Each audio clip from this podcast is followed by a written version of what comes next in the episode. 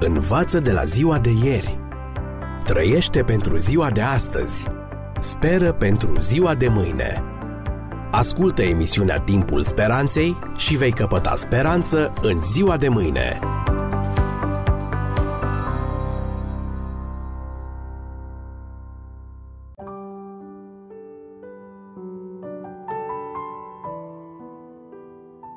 Stimați prieteni, bine v-am regăsit la o nouă ediție a ghidului radiofonic pentru supraviețuire în secolul 21.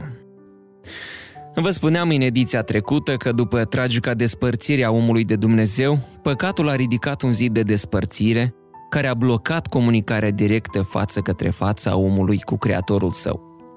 Dar pentru că este tată și îi iubește pe copiii săi, Dumnezeu a găsit alte două forme principale prin care să se restabilească comunicarea.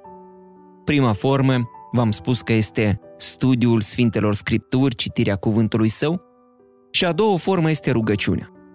Pe lângă cuvântul său scris, prin care se exprimă clar, dar indirect, Dumnezeu vrea să le vorbească în mod direct copiilor săi în rugăciune. Aceasta este a doua cale prin care se realizează părtășia. În mod tradițional, noi credem că la rugăciune e rândul nostru să vorbim și să-i cerem lui Dumnezeu tot ce vrem. O rugăciune bună e atunci când reușim să smulgem cât mai mult din buzunarul plin de daruri al lui Dumnezeu. Pentru aceasta stăruie unii în rugăciune cu un verșunare și sunt fericiți numai atunci când obțin ce au cerut. Milos, Dumnezeu le cedează, deși nu asta este intenția sa cu privire la rugăciune. Istoria șahului Abbas ne oferă o bună lecție.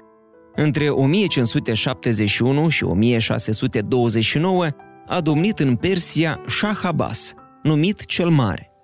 El a pus ordine în împărăție, i-a izgonit pe otomani din cuprinsul țării, a recucerit teritoriile de la uzbechi și portughezi, a reformat armata și statul, a trimis ambasade în Occident și a făcut din Persia un mare imperiu.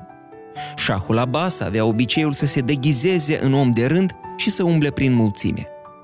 Odată a ajuns în mahalaua Isfahanului, lângă groapa de gunoi. Acolo, Jahan, fochistul bătrân, întreținea jarul crematoriului. Șahul a intrat în bordeiul lui Jahan, a gustat din masa lui sărăcăcioasă, apoi au povestit. Pentru că Jahan era un om înțelept, Șahul Abbas a început să-l viziteze mai des și chiar să-i ceară sfatul.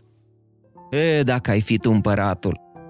Trecuseră de acum trei ani, iar șahul s-a gândit să-și dezvăluie identitatea regală. Ce zici, Jahan? Cine crezi că sunt eu?" Măsurându-l în tăcere, bătrânul a zis. E, fi un negustor bogat." Mai mult, Jahan? Atunci ai fi un capitan de oaste, nu mai mult. Păi, ce să fii, un dregător, probabil.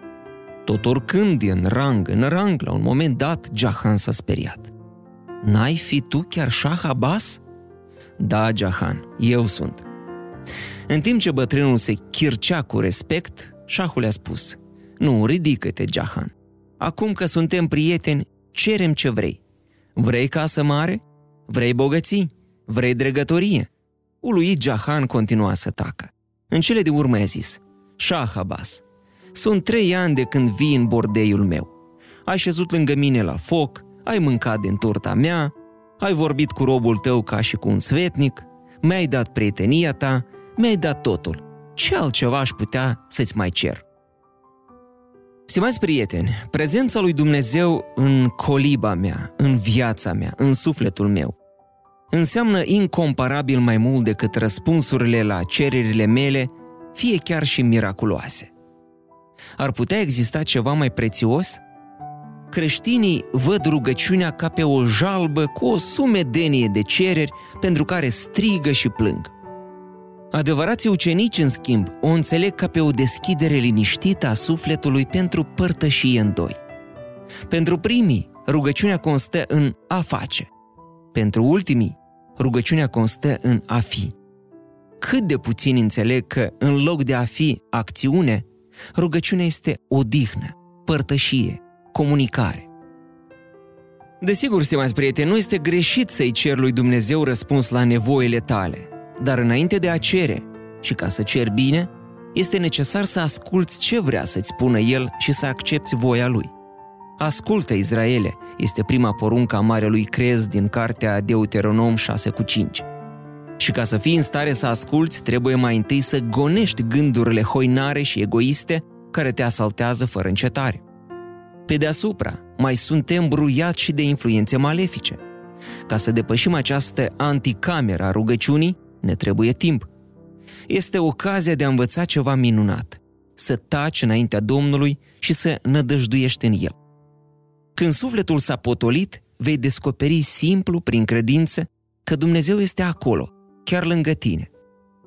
Deschideți inima, vorbește, Doamne, căci robul tău ascultă, spunea în vechime viitorul profet Samuel. Independent de ce simți, indiferent de starea ta, Dumnezeu își ține promisiunea și este aproape de cei cu inima frântă și mântuiește pe cei cu Duhul zdrobit. Eu sunt cu omul zdrobit și smerit ca să îmbărbătez inimile zdrobite, spunea Dumnezeu prin profetul Isaia. Dragi ascultători, stimate ascultătoare, e nevoie să ne amintim iarăși și iarăși că prin rugăciune nu noi ne ridicăm până la Dumnezeu, ci El coboară până la noi. Cine mă iubește va fi iubit de Tatăl meu. Noi vom veni la El și vom locui împreună cu El. Ioan 14 cu 21 și cu 23.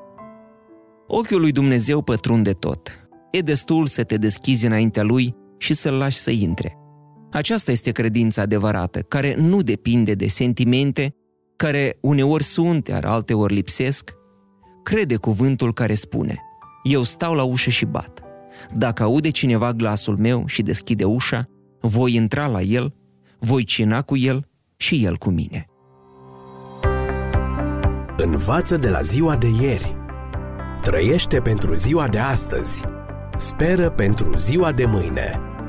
Ascultă emisiunea Timpul Speranței și vei căpăta speranță în ziua de mâine.